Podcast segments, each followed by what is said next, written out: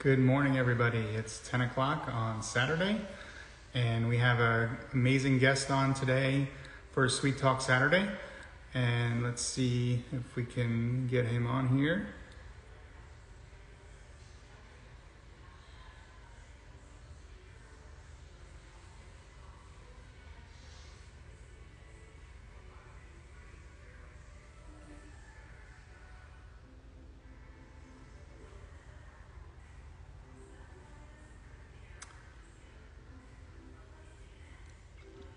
Just one second.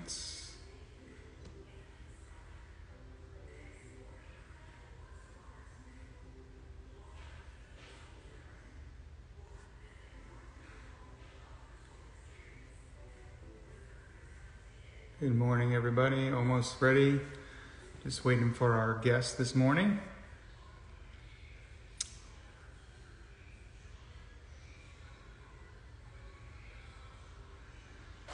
Vegan that loves food. What's up?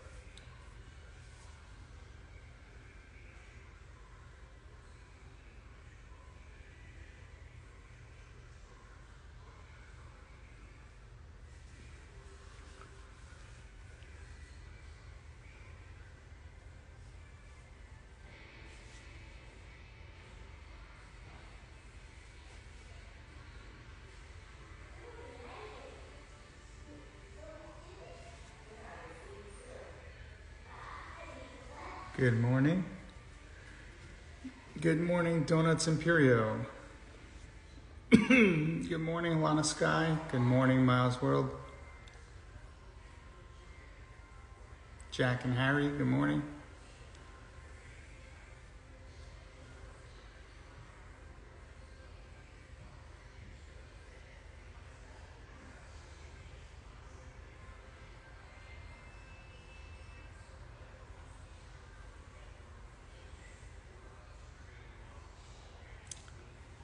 We're waiting for our guest. He should be on momentarily. I was just chatting with him, so he should be here any moment now.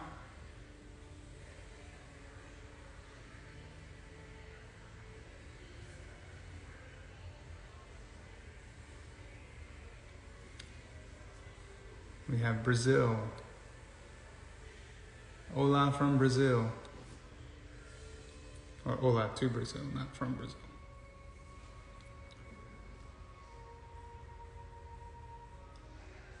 All right, here we go. Black Label Donuts is here. Let's get them on.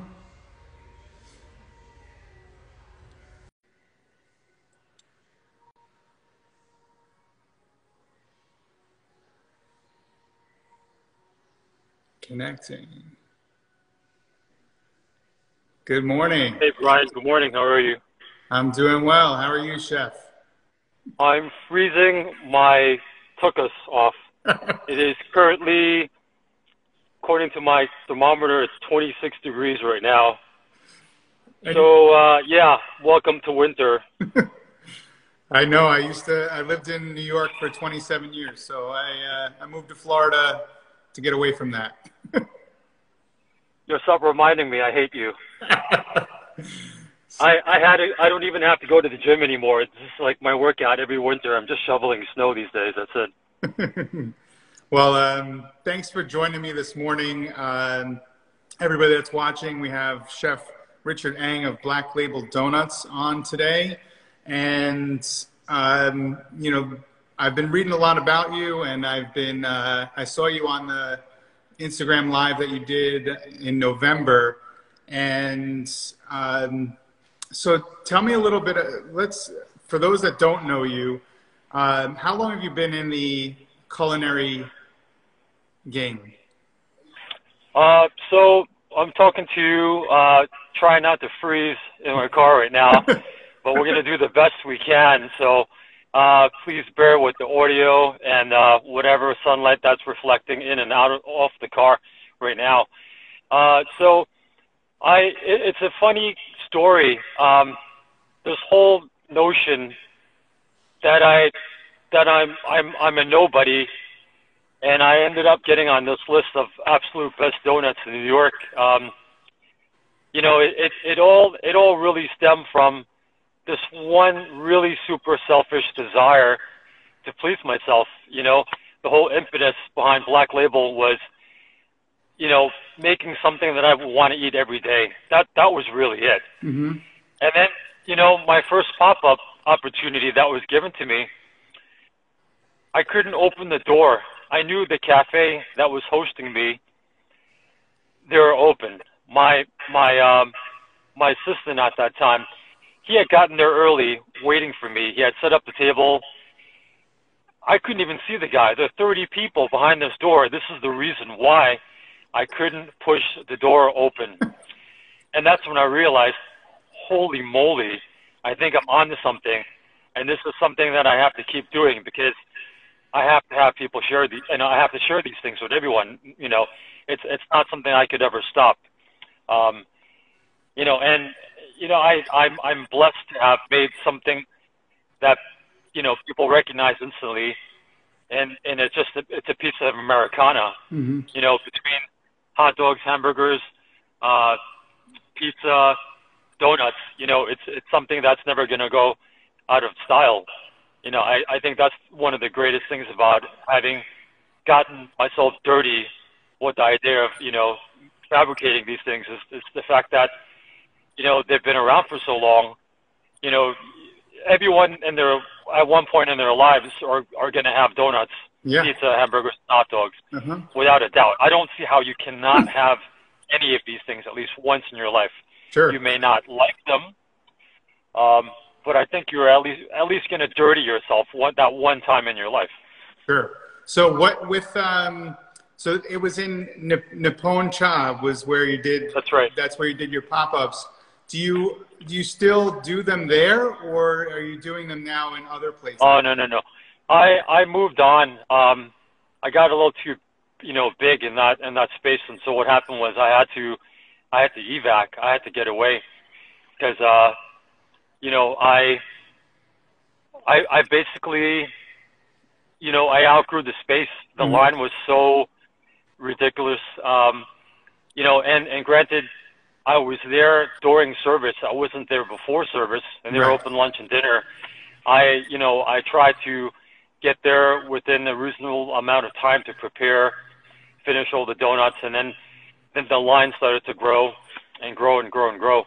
This line would cut through the lobby from the back of their coffee and tea bar through the restaurant, sneak outside, and then go down about two, three restaurants to the side of the entranceway. And it got to the point where I had to shove people into the lobby. That didn't work. Then I had to shove everyone outside. And so the line got longer and longer outside. And I think, you know, all of that attention helped me.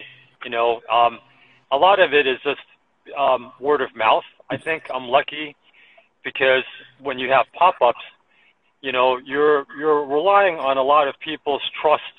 You know, their ability to share, disseminate the gospel that my donuts are actually something worth trying and that you're going to want to meet this guy and see the crazy look in his eyes when you show up on his line and it's worth waiting on the line.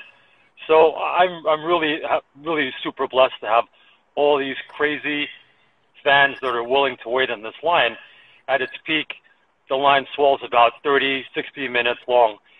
And I feel bad when it's winter. You know, I mean, this is a New York winter. You know, New York City winters are brutal. Um, it's not like California.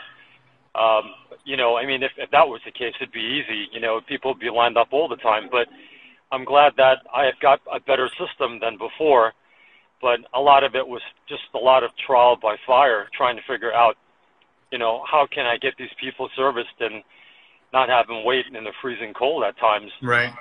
And and the, and the crazier thing is that I'm so humble when I see these people waiting outside. They're on the, my line, sometimes with their kids and their strollers, and they're bundled up, like I don't know how many layers these people have on, you know, on. And in the morning, when there wasn't anyone really working in the restaurant, I would I would you know go outside and I'd look at these people and say, "What are you doing? Come on in." I mean, just there's no reason to be standing outside. It's just, and then they look at me and go, "Wait, we can wait inside." And it was like, "Holy moly, come on!" That's amazing. So, what what makes your dough so so special and different from you know some of the other shops that are that are around? What what what's your dough consist of?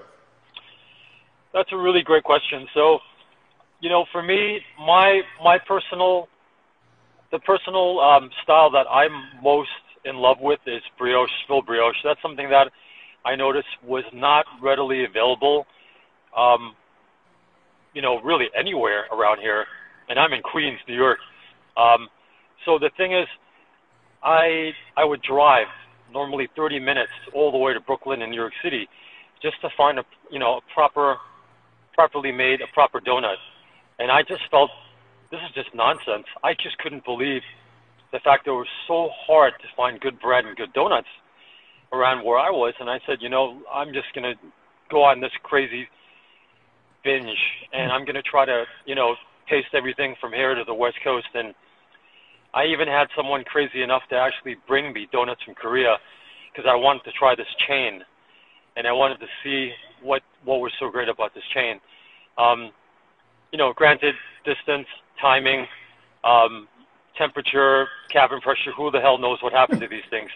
Um, you know, uh, you know that's that's another reason why I don't like shipping donuts. Right. I just feel like, you know, there's something lost in translation. I I just think, number one, what I do is brioche, and you know, I've I've kind of figured out, you know, pushing the limits on overproofing, underproofing, trying to understand bread science because I'm a science guy. Mm-hmm if you understand bread and how methodical, how many variables you're always trying to control, um, then you understand that you know you're basically reaching for something called kaizen, which is a Japanese philosophy for you're always shooting to try to maintain perfection, or you're trying to achieve perfection, but it doesn't exist. Mm-hmm. You're always chasing this this um, it, it's an unobtainable state that you're constantly, constantly trying to achieve. Um, but all you can do is just try to get a little closer and try to get a little more consistent. Mm-hmm. Um, but now we're getting a little more technical, and um, I'm sure everyone wants to hear more about the aesthetics and more about the taste profiles and all the crazy things I've done. Right. Um, but going back to your original question, a lot of it is just I I I'm I'm a sucker for brioche. I love bread. And a lot of people forget that donuts are bread if they're made in the yeasted manner yeah. versus cake style, which again, you know, I don't find fault in cake donuts. I just feel like a warm cake donut is something that I love to serve in the wintertime. You you get there early if I'm making cake donuts, and um, yeah, I'm gonna I'm gonna knock your socks off with my cake donuts. But I I I choose a good brioche donut over cake donuts any day. Same here. I'm a sucker for the brioche as well. Birds of a feather. so where so where are your uh, where's your next pop up uh, plan? Do you have any plans right now, or where what's happening right now? I I don't have any plans right now. You know, I I'm going to be totally dead honest with you, and I think you know for the longest time ever since I got back from Paris and London, this is another unusual um, cultural difference that I observed right off the bat there. Um, it's not a thing. You know, donuts are American, you know, um, institution, livelihood, um, cultural, you know, phenomenon. There, you know, it's interesting how over the holidays when I was there before Christmas, you had a lot of, man, I couldn't even begin to tell you how many mince pies and um, um, Eccles cakes I saw when I was in London. And then Paris, you know, it's, it's always going to be a shootout between Eclairs, Napoleons, Par- Paris Brest, um, you know, chouquettes, you know, anything that's made with, you know, pâte choux, you know, so-called AKA um, uh, cream puff uh, dough. You know, it's it's just different. Um, it, it's it's funny how, you know, you look at all the chains that we have that are making donuts, and yeah I just I just find it really really funny that you don't realize these cultural norms or differences until you do a little traveling, a little a little more snooping and eating around. And and this is something that you you realize between all the chains that we have, it's not even close to what is you know available over in Europe. It's it's just not a thing. Mm-hmm. And then and then even worse is the fact that we're we're so lucky to have all, the, all these artisan donut makers. It's not a thing in Europe. It's it's very very strange. I think in Scandinavia and Denmark, I think you're starting to see a few of these artisan bakers. Mm-hmm. Um, they're making them as part of the lineup of their baked goods, but it's not, you know, it's it's not their their thing. Mm-hmm. You know, it's it's it's not it's not the it's not the big sell. It's not. I, I would I would say that cardamom buns. You know, if we're if we're going to talk about cultural differences, yeah. more more of a thing. The cardamom brulers. I'm I'm pretty sure I just butchered that word, so forgive me, Danes. Um, yeah. Um, so there, uh, there actually I actually had somebody on the on the show um, from Paris, Bone Shaker uh, Donuts. Yes, I just looked at that interview, and I do know of them. Yeah. Unfortunately, I got there too late, and they were closed. I never had a chance to stop by and say hi, and introduce myself, and try anything of theirs. Yeah. Um, but I'm glad you were able to actually reach out to them despite the distance and the time it's, time zone. It's unbelievable. I mean, the the way that you know this is taken off over the last you know during this pandemic. It's uh, I mean, it's just a chance to reach out to others uh, around the world and see what other people are doing and how they're managing and how what type of donut styles they have and you know what you know what they've done during this pandemic, how they transitioned, what you know to stay afloat, you know, during these times. So. Um, so a little bit back to your story now, um, and you don't have to talk about it if you don't want to, but 2018, you know, you had a pretty traumatic situation happen. Um, what, uh, you know, were you were you every every Sunday at a you know having your pop up, and it happened after one of those events that that you were um, robbed at gunpoint and all that stuff happened?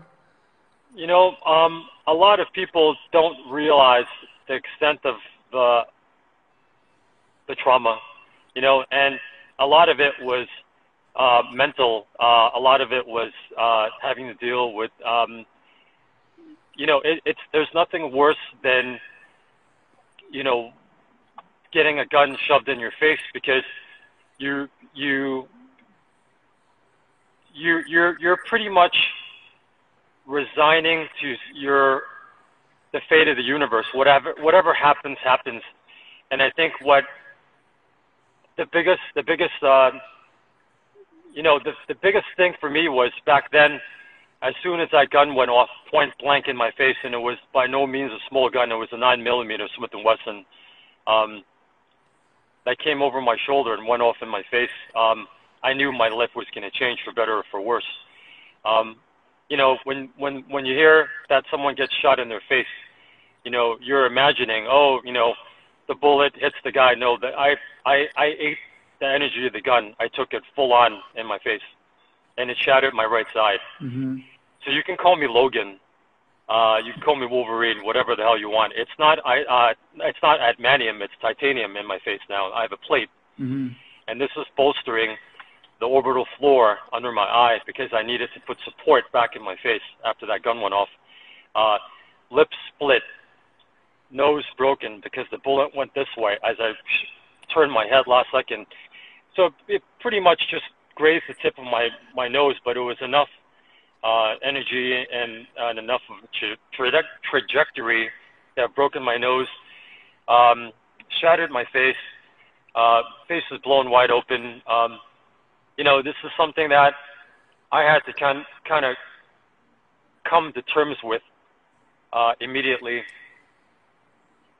For quite a number of days, I laid there in my hospital bed, not wanting to see anyone, not even my mom, um, only because I was so afraid of how people would react to me and if it was something that I psychologically could not cope with at the time. Mm-hmm. And, you know, this is something that I only talk about with my closest friends, but it's been a while. And it's not like I have a lot of trouble talking about these things, detailing them. Um, but it's interesting all the dark places you end up going psychologically. And I told myself that I'm going to have to really, really prepare myself physically and mentally if I'm ever going to come back because as the guy that's normally at the front of the line, um, recommending or helping people, suggesting what flavors of donuts mm-hmm. people should try. And, you know, something that I prided myself being able to do. That is to take care of my guests, my customers. Um, that's a fine dining thing. I don't know if you ever noticed that at all, but we like to use the term guest versus customer because a customer, if you think about this really quickly, is the person that you never, you might more than often never see again that goes through the drive-through. Mm. Very little customer or guest experience. That is, a guest is someone that you bring into your home, and is someone that you hope to see again. Mm-hmm. If you've done your job, well, there's no reason why that person wouldn't come back and wouldn't want to be taken care of by that same person who took care of them the first time. Um, so I think, you know, again, part of me realizing that if I can't be the face of Black Label now, who's going to do it? You know, I, almost felt like it was something that I had to come back and take care of immediately, sooner than later. And um, I was so afraid of losing traction. Just when I'd gotten into Grub Street, um, on you know on the New York uh, Magazine website. I was also featured in um, Edible Queens, and they did a you know the I, I was the big summer feature in that issue. Um, you know, so for me, I you know I, I felt like I was standing on top of the mountain only to, only to get literally kicked off of that mountain. And then I was really, really scared about what would happen if I couldn't come back months later. Mm-hmm. And so part of it was assessing how comfortable I felt in front of people, having to wear gauze and bandages. Um, you know, just realizing that, you know, it, it's it's going to be a different time in my life now. You know, yeah. I'm I'm I'm I'm not going to be the same person as I, I I was. I hope I could be the same person with the same level of energy, same level of um, you know um, appreciation for being able to survive the attack. Right. You know, the ambush yeah. that occurred to me at 2 a.m. when I was trying to get out of my car, but at the same time realizing that, you know, um, you know, stupid, stupid thoughts enter your head. You know, when a gun goes off, and you start to realize, you know, um, you know, when you look at someone, you know, are they looking at me? Are they looking at the donuts? Are they looking at my scars? What are they really looking at? You know, what did the kids see? You know, a lot of it is dealing with, you know, it, it's it's kind of like it, I think it, in psychology it's something called the looking glass self. You you're sometimes you think you know what you look like or what your perception of yourself is to people, but it's really not because you have all these different ways of looking at yourself through your eyes, through other people's eyes, you know, through your own inner eye. I didn't, I really didn't know what to expect from people, especially right. their kids. Yeah. Um, so what, uh, what's, what's your plan for the next pop-up? Do you have, like, I know that you did one out on Long Island in November. Um, when, when are you thinking about doing another pop-up and where, where do you think that pop-up would be? I am I am uh, in the process of still um, finishing up the face, um, still getting more plastic surgery. Uh, it's been a long, trying two and a half years, trying to um, you know just bounce from doctor to doctor. I've had you know a total of you know reconstruction and four surgeries already. Um, you know, as a consequence of having that gun go off, you know, I knew this is going to be a long road to recovery. Uh, I still have to fix my tear duct which has somehow unmiraculously healed itself over after one attempt to fix it. So I still have to fix the tear duct and my sinus. So I have to go see, um, you know, um, an oculoplastic surgeon as well as the ENT. Um, so I guess that's another reason why I haven't really tried as um, well. I haven't tried as harder as I should have to re- to have reboot rebooted BLD. I um, I think you know using this time right now between surgeries and and during the pandemic, you know, has has really really forced me to you know go back and exercise my brain um, if not harder than what I had set out to do originally. Mm-hmm. And now it's kind of also allowed me more time to think about how I want to plan expansion, how I want to actually manifest BLD into something that's going to be more of a brick and mortar space. Sure. Um, I think the toughest thing for any anyone trying to strike out on their own in terms of starting their own, you know, business is how do you take your brand and how are you able to encapsulate everything you've ever wanted to um, put on a plate um, in front of people now in, in, in front of a window, in front of a, well, in front or inside of a counter or on a counter. Um, you know, I've been thinking about, you know, what does BLD, um, if you're just joining us, obviously Black Label Donuts, what does it mean to me? Um, in hindsight, maybe I should have named it bakery um, over donuts because I've, you know, there's parts of me that always feel that I just pigeonhole myself for having kind of adopted the moniker BLD versus Black Label Bakery. Um, that's not to say I can't change it. You know, it's Right. obvious reasons. But I think I think uh, pop-ups wise, um, I'm I'm chomping at the bit, wanting to get the donuts back out. I mean, I've I've missed some big opportunities when a lot of people asked me for catering, um, for engagement parties, for weddings, even. Oh my God, um, I've had two occasions when people wanted donuts for their weddings in New Jersey, and um, that would have been no easy feat. But even trying to understand the logistics behind trying to run um, the, my first pop-up in Patchogue few weeks back um, inside of a brewery, where my friend Chris, um, the head brewmaster, when he revealed to me that there was no kitchen, um, I had I had I had to I had to make do. I had to figure out what kind of a menu am I going to serve. Am I going to be able to do donuts? And if I can't do donuts, what else am I going to be able to you know um, offer? You know, so um, it's not to say that I couldn't have done just a bakery pop up without the donuts. You know, a lot of things crossed my mind. I ended up using his um, saison, his his Belgium um, ale, um, you know, farmhouse style ale um, to make pretzels. So I made an everything pretzel. Um, That so sounds good. yeah, um, when you again when you don't have fryers, you know you make do, and part of me um, going that route was trying to figure out if I can't go crazy with the full-on team and a full-on menu, um, how can I, you know, how can I kind of pad the menu with other things that I could actually kind of um, pay reverence to in terms of beer making, beer ingredients, um, the, the, all the great things that Darling Brewery uh, is producing. You know, I, I obviously had to, you know, I had to give uh, thanks. I had to give, you know, I had to pay tribute. Um, but I think a lot of it um, goes back to realizing that every time you do a pop-up in a different neighborhood in a different area where they're known for something, like when I was in Astoria for the first time, um, when I wasn't at Bareburger, the big chain known for their crazy, you know, styles of burgers, Yep.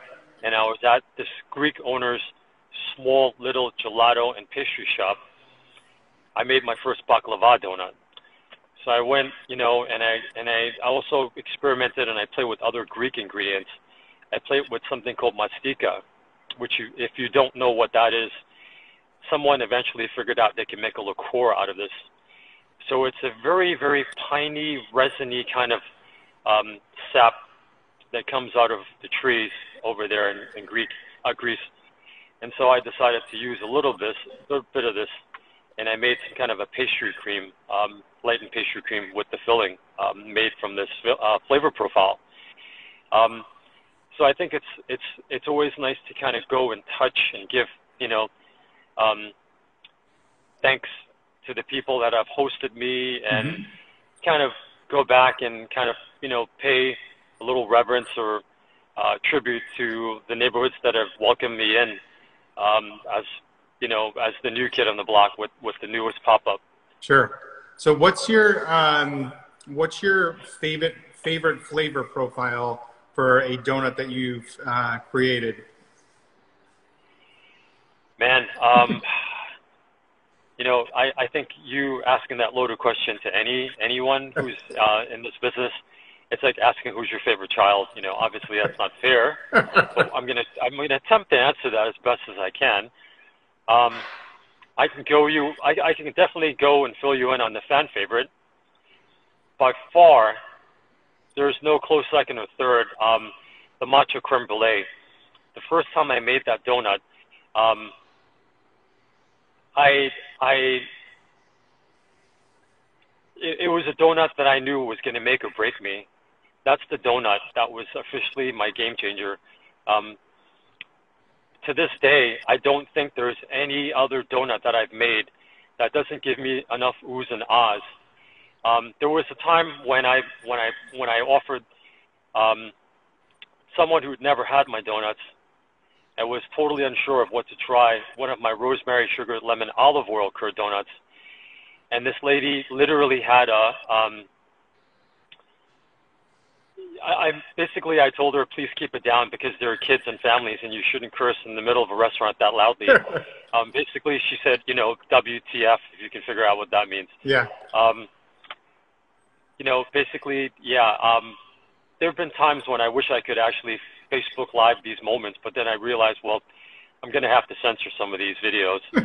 um, but there have been really funny reactions from people who they they really didn't expect to have that kind of visceral reaction eating one of my donuts because I think a lot of it stems from the fact that I I try to I try to imagine a donut that you can finish without coffee and tea. Mm-hmm. If you understand this, then you understand what I'm, I'm what I'm merely suggesting is I like things that are balanced and nuanced.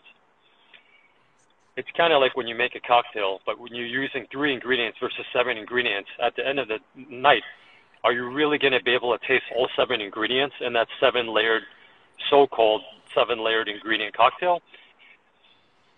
If you're that good, hey, you know, I tip my hat off to you. You know, that's that's going to be pretty amazing uh, feat to pull off. Right. Um, in my fanciest donuts, yeah, you're going to see maybe three or four flavors at most. It's not to say that I'm not going to be able to kind of replicate some of the same, same flavors that exist in this, you know, in these some of these donuts. I just think that, you know, going back to my fine dining roots, less is more. And I think that, you know, um, even with some of the crazier things that I've tried to, to replicate, replicate either from ice cream, um, chocolate bars or bonbons, or even cocktails in donut form. That is, um, I'm I'm basically wanting you to understand that it always goes back. It, it's always going to go back to my dough first. I don't want the dough to be just a vehicle. Again, if you understand this, then you understand Yeah. that a lot of times people pad their donuts. They throw a lot of unnecessary things Yeah. and at the end of the day, you really don't even taste what it is that you you if you're lucky enough to have mastered, you you just you've lost all that handiwork Yeah. because you're dousing it with sugar, glaze. Jesus Christ, breakfast cereals, candy bars. That's not to say I don't like Snickers. I do. I love Snickers. I grew up on them. Um, But you I, know, I, I- hear I you. like- yeah, it's like it's yeah, all about I, the I like Reese's. I like Reese's. You know, Reese's, Pieces. Mhm. just as much as the next guy or the next kid. I I've got a little you know inner fat kid, believe it or not, in the skinny body too. Um, I just think that what I did with the donut was I decided to go back to bread basics. Um, if you understand this, then you understand that you know I I thought my dough was that kind of that kind of wonderful, that kind of good that if you've ever had my so-called gibassier, which is the not so fa- not so simple um, orange sugar donut, then you're gonna understand what it is that I try to do in every one of my donuts. Mhm. Because this is a donut that has orange, the essence of orange, three different ways. I go out of my way to dry, that is to desiccate fresh orange peels. The shortcut is to use a microwave. Um, it really dries things out really fast. Or if you have obviously all day, you can use an oven. Or if you have the money and the space, obviously a desiccator, something with fans. kind of like a small, kind of like low-powered um, uh, convection oven that'll help you dry anything from fruit peels to whatever the heck that is that you want to dry, uh, you know, dry uh, in layers. That is. Um, but basically, I put the orange um, zest into the dough. I'm using orange blossom water. Um, the dough has been finished off with the orange sugar that uses fennel seed as well as anise seed. So this is nothing more than my version, a revamp off of a classic Provençal uh, sweet bread called gibassier in, from the French uh, kitchen or, you know, um, um, culture, that is. Um, but I wanted to actually make something that was a little more um, perfumey, a little more longer, um, more memorable. So that was my take on gibassier. I had it once when I was in Portland, and it was something that was so elusive. And I, I, for the life of me, I don't understand why this is so hard to find. If you can find this pastry, I su- highly suggest you find it. But the normal gibassier recipe is nothing more than usually orange blossom water, and I think it's usually just aniseed. It's just it's it's it's pretty simple at its core, it's so pronounced when you have this beautiful pastry. So now I'm going to be on the hunt for this. yeah, for sure. It's, it's a it's a, it's a it's it's a tough one to find. Yeah. Um, so, have you ever had a situation where you you have these these thoughts about you know what flavor, like an unbelievable flavor profile, and you start to create it, and it's like, oh my god, this is terrible. have you ever had that experience? You know, I that's that doesn't get asked of me very often because I, I think people kind of know that usually a lot of the brainstorming, a lot of the thought processes um, that occur before anything gets even um, initiated, that is to say R&D, research and development, a lot of it just, you know, comes from here. You know, you're, you're, you're, I'm, I'm, as a chef, as, as someone who is wanting to constantly push the envelope, um, I mean, if we're going there right now, I have a satay donut. I'm a huge fan of satay. And there are times when I eat things that are too sweet for me, but they're also savory. And I would think to myself, damn, this would be such a great thing to use in pastry. And that was kind of what, you know, gave birth to the satay donut. And you, you know, I've seen a lot of crazy things in my career. You know, things that people may or may not have recycled from way back in the day when Japanese restaurants were trending in the New York City dining landscape. Um, more recently, someone figured out, you know, they wanted to play with the idea of a soy sauce ice cream. And again, it's it's not something that's too crazy. You just have to be able to back off or know when to back off, put the brakes on something that's really really safe, savory. Um, you know, when when you talk about soy sauce, yeah, it's nothing but a salt bomb, just like miso. In my sticky bun, I use I combine orange zest, a lot of a boatload of freshly shaved orange zest, um, and then I touch it with white miso. And I'm doing this because versus using salted caramel, I'm using the miso and I'm making a toffee mixture out of this, basically a praline mixture. Mm-hmm. And um, damn, I wish I had one of these one of these for for your right now um, for you to try. I mean, this this thing is so ridiculous, and if I'm gonna shame myself a little bit now, okay, I don't often do this because you know it, it's a really humbling thing to say that there are times when I would look at things and I want to discard them, and then I realize, wait a minute, um, what if we just turn this into something else, you know, versus just throwing them away because the quality wasn't all there. The uglier donuts that I actually would sometimes come across, things that were sometimes overproofed, I would turn these into my sticky buns. And if you've ever had one, you'll understand because sometimes these things get, they, they're so fugly, okay? I, I'm not going to lie, okay? But when I throw a lot of things on top and I mound these things with, with a boatload of pecans, and these things are so you know, un, they're so not uniform. They're just they're about the size of like close to about about the size two thirds of my face. Mm-hmm. I mean, like you can literally cover my face with these things. Um, it's it's hilarious that this is how I decided to come up with the idea of making these into like sticky buns. Um, only because I could, not Yeah. because I really wanted to, but I I had to figure out a way, you know, like what do I do with some of these uglier looking donuts. Um, so that's what gave birth to these orange miso pecan sticky buns. Going back to the idea of the worst things that I've ever made, I can't say I've actually made anything that I could never sell, because like I said earlier, a lot of that creative process starts in the in the mind, Mm-hmm. and it's usually weeks and weeks, if not sometimes even worse, months and months before I decide that I'm gonna actually start, you know, getting dirty Mm-hmm. and I'm going to start working it out little by little to see how I can dial these flavors in. And a lot of it is, you know, when I use the term dial dial in, you know, it's a barista term. If you understand coffee, Mm-hmm. then you kind of understand that it's about how much sugar and how much salt and how much acid can I actually get away with in order to balance all, out all the flavors, and how what what ratios do I have to keep playing with before I feel that it's the perfect layer of the flavors that I want in order for you to actually go home at the end of the night or at the end of the day and say this this might be the best donut I've ever had.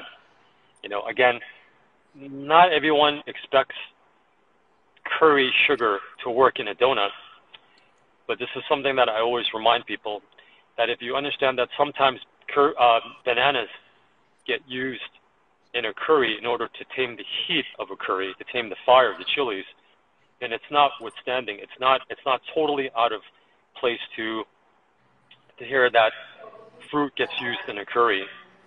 Um, and when I came up with the funky monkey, which is nothing more than a curry sugar on the outside of the donut with the peanut butter um, peanut butter banana custard, um, you know, having fun with the name Funky Monkey, you know, I I I couldn't come up with a better name than that. You know, it's Yeah. it's yeah, it's a little funky. It's curry sugar, but when you when you eat the whole thing together, even if I didn't have that peanut butter banana custard in the in the center of the donut, I think it'd still be be a pretty damn interesting donut um, to to try as just a regular plain sugar donut.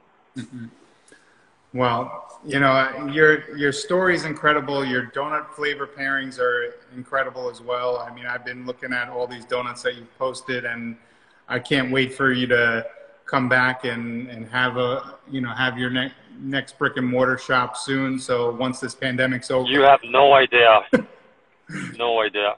um, so that this way I can come there and uh, try all of these donuts. And um, so, what are you doing now? Like, what's uh, what's on your? You know, I know that you're you know working on uh, getting healthy and all that kind of stuff. But what are what are you doing to pass the time in this pandemic?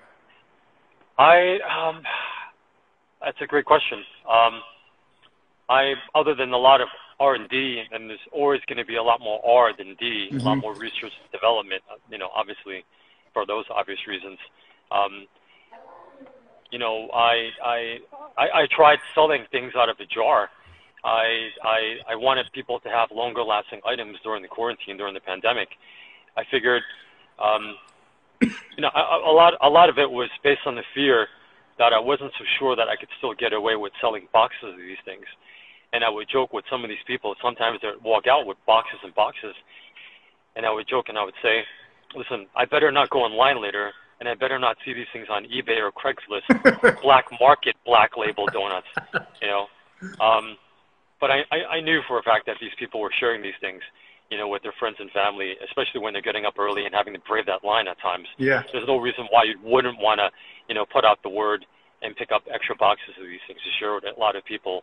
Um, and so, you know, again, you know, I, I salute everyone who, you know, you know, whoever waited on, you know, the craziest of lines on my lines and um, during the winters, during the hot summers, um, yeah, with their kids. Um, if there was ever a time to thank everyone from the bottom of my heart, you know, um, you know, there are so many times when I wish I could have taken better care of people. You know, I did what I could. You know, there are times when I would offer, um, you know, water in the summer or, um, you know, just whatever I could, hot tea or hot chocolate in the winters. Mm-hmm. Um, you know, again, you know, a lot of this is just from my fine dining experience, yeah. my fine dining background. You know, if there's ever a way to thank, you know, someone um, that had come back um, to wait again on that line, you know, uh, there was even more reason to thank these people, you know, who had, you know, obviously become part of the Black Label, you know, family, you know, people that I would, you know, um, keep seeing um, over and over again. Um, again, I can't wait to see what Black Label, um, you know, um, is able to pull off in the future with a larger team, with a bigger space, better logistics, obviously. Um, you know, it's it's this has been something that I've been working on in my head for a really, really long time coming. Yeah. It's not something that you wake up every day and you you thank the universe for. Um, you know, it, it's it, it's not something you hear about every day either. That you can get up every day and say, you know, things could have been a lot worse. You know, that when I turned my head the last second and I knew my life was going to change for, for better or worse. I'm so lucky that that split second that when time froze, you know, and I pretty much resigned my faith to whatever it was going to be from that moment on, that things didn't happen um, more worse than it could have been. So I'm glad you know, I still have my all my mental facu- faculties. I'm still glad I still have all my vitals. Um, you know, a, a lot of things that night went wrong, and mm-hmm. you know, um, but at the same time, weeks and months after that, a lot of right things occurred in my life, and so, you know, I you know, this is something that I can't imagine or would ever want to happen to any other human being out there. You know, literally, when someone says, you know, you, my friend, you dodged a bullet, it doesn't get any more literal than that. Yeah. You know, if I showed you the extent of the damage, um, you know, the, the trauma pictures afterwards, I don't think you'd be able to sleep at night. I don't think most people would have the stomach to to tolerate what mm-hmm. happens after a nine millimeter goes off yeah. in your face. Um, but I noticed that, um, you know, a lot of it was fascination, wanting to see how is this guy doing yeah. after all, you know, after this whole ordeal. You know, a lot of people were who knew me came up to hug me, to shake my hand. A lot of people showed up my first, very first pop up after I came back, after I decided to resurface, that is. Um, for weeks, for months, I disappeared. A lot of it was because I couldn't do much. My my jaw was broken. Mm-hmm. My I couldn't eat for half a year. I don't I don't know if people can un, actually understand this.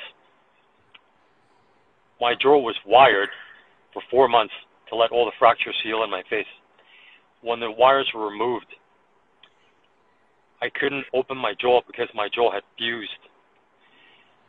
And then I realized, holy shit, how am I going to function as a chef? I can't put anything in my mouth. I can taste, I can drink, but I physically can't put anything, slip anything. I couldn't even slip a finger between my teeth at the time. And little by little, millimeter by millimeter, I was able to stretch my jaw It's still not perfect. It's still not what it should be. Uh-huh.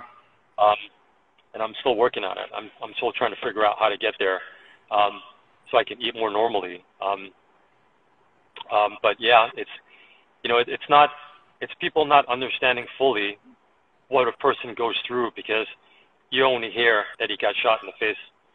You know, maybe the guy got shot from a distance. You would, you're. I don't think most people's brains could really fathom that a gun could go off in someone's face because it was jammed point blank. So that and the fact that when I suffered some kind of um, this major scar band, I was really worried about my sense of taste being um, somewhat um, restricted, not 100% again, because I was so scared that I wouldn't be able to ever get to 100% because of some physical defect after the scarring set in. Mm-hmm. And so I'm glad that it, it's it's come back. Um, respiratory, you know, slight respiratory issue aside, um, I'm glad it's come back. I'm I'm I was also mortified when I realized I, I had trouble opening up bottles. You know, even to drink something, I had trouble opening up my water bottle because I injured the nerve. Apparently, somehow I injured the nerve in my right hand. Grabbing things, heavy things, was an issue. Um, so all of those things prolonged my recovery to coming back to the first pop-up. And I, I can't begin to tell you how happy I was to be able to take care of people. And that line was, was ridiculous. That's that's great to hear, and you know, you're Yeah. from what from what um, I don't know if you scrolled through like all these comments. Uh, you know, you're you're an inspiration to to many out there. Um, you know, pushing through adversity and you know continuing to thrive during you know some being put in that situation is is incredible. So you know, again, uh, I mean, it's been a pleasure having you on my show today. Um, I can't wait to be able to try your donuts because they, they look, you know, things, they, the way they look are, are incredible is, is, you know, it's something that you don't see very often. So um, stay safe, keep pushing. Everyone go follow uh, Black Label Donuts on Instagram, uh, Facebook, and you know make sure you're checking out to see when the next pop-up is going to be because you need to be there. Thanks so much for your time. And um, yeah, I'm just really, really glad you were uh, able to get me on here and I, I could learn more about what you're doing with these uh, Saturday uh, 10 a.m. Uh, donut talks. It's a really great thing that you're doing, and I'm glad uh, someone's doing it. So, you know, I, I think uh, we need more donut stories out there. And whoever who, whoever didn't get a chance to have their uh, question answered in the comments today, um, I apologize, and uh, definitely shoot me a DM or shoot Brian a DM. And Yeah. uh, yeah, let's keep following uh, both Donut Bragger and Black Label so we can see what the future holds. Definitely, it's uh, it's been a pleasure, and I look forward to meeting you in person soon. Thanks, Brian. All right, take care. Have a Happy holidays, everyone. Happy Bye holidays. Bye bye.